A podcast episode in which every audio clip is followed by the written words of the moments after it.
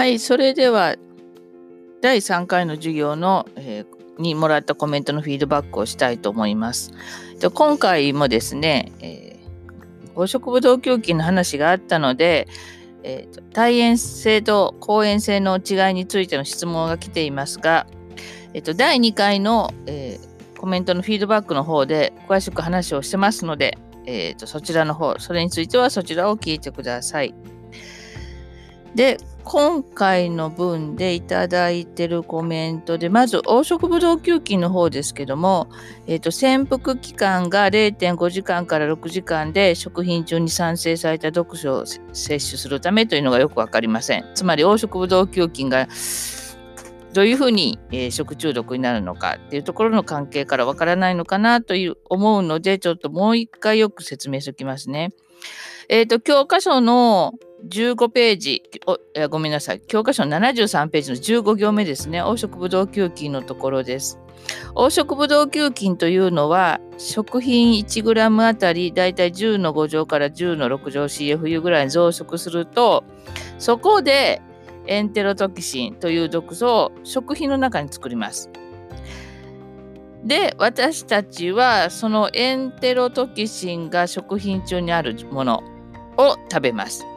それによって食中毒になります。で、他の食、えー、まあ、これからな、えー、勉強する分は別として、ここまでや、黄色ブドウ球菌までやってきた、えー、食中毒菌っていうのは、その食中毒の原因となる微生物が体の中に入ってから何らか、えー、例えば作用する例えば、えー、病原大腸菌だったら体内に入ってから毒素を出します。ですので、えー、それによって潜伏期間が非常に変わってきます。黄色ブドウ球菌っていうのはもともと食中毒の原因となる食べ物の中にエンテロトキシンという毒素が入ってます。そのためその毒素を直接も摂取するので非常に、えー、潜伏期間が短いです。この後、えーと、微生物性食中毒が終わった後に動物性自然毒とか、えー、植物性自然毒をしますけどああいう自然毒のものはもう私たち直接毒素を取るわけですね。なので非常に、えー、潜伏期間が短いです。ということで他の食、えー、黄色ブドウ球菌ある前に習った微生物とはちょっとそこら辺の発えー、なんでなぜど、えー、食中毒になるかっていうところですね。の、えー、基準というのか、えー、流れというのかが違うのでここは非常に、えー、区別をしても覚えておいてほしいのが1点とあと非常に潜伏期間っていうのはもし食中毒が起きた時に、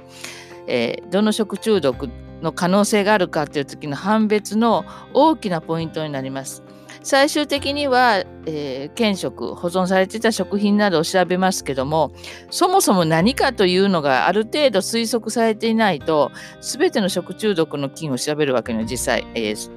いかないのである潜伏期間あと症状である程度のところは絞って、えー、食中毒の原因を調べていきます。ですのであのこの潜伏期間っていうのは、えー、細かい数字を覚える必要はないですけど大きくですねえー、非常に短いものとかそうじゃないのかっていうのは覚えた方がいいと思います。で、え毎年そうですけどこれ数字で覚えようと思うとすごく大変なので何かまあ自分でこうグラフみたいなのを書いて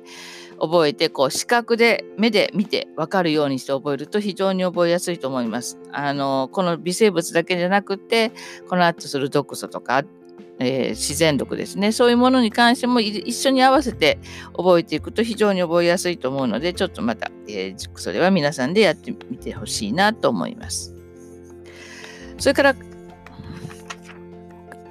カンピロバクターの質問で一つ来てますね。カンピロバクターは少しでも加熱できないところがあれば発生し、きちんと加熱していれば発生しないということで合っていますかということですけど、まあ、あの、わかりやすく言うときちんと加熱してあれば大丈夫です。ただし、そのきちんと加熱してあるって何をもってきちんと加熱してあるかということですよね。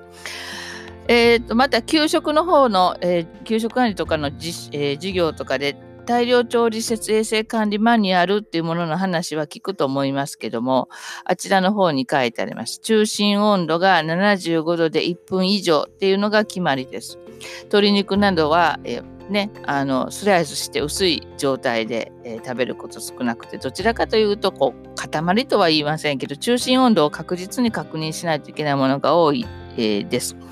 で、えー、こうなんていうのかなこう突き刺して中心温度を測るものがあり、えー、そういう温度計があります。そういう温度計で測って中心温度が75度 C1 分以上を保っていれば大丈夫ということですのでもし、えー、今後そういう調理をする機会があったら、えー、そういうことも試してみたいもらいたいなと思います。はい、えーと、それから授業のことで最後一つ質問来てるのでお話しとしきたいと思います。えっ、ー、と、授業に最初に入ってから授業の終わる15分前に入り直せばズームを1回切ってもいいですかって話ですけど、あの、全然構いません。初めの方に何回かお話をしたのでもう大丈夫かなと思って最近言ってないんですけど、あの、別に、えー、ね、あの、使ってるデバイスによっては、いっぺん切らないと見にくいしな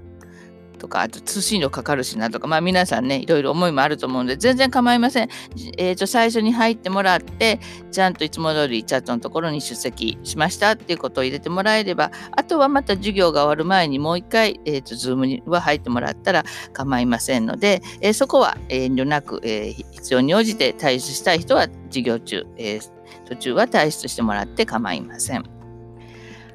はい、えーと、ではこれで第3回の授業の、えー、いただいたコメントのフィードバックを終わります。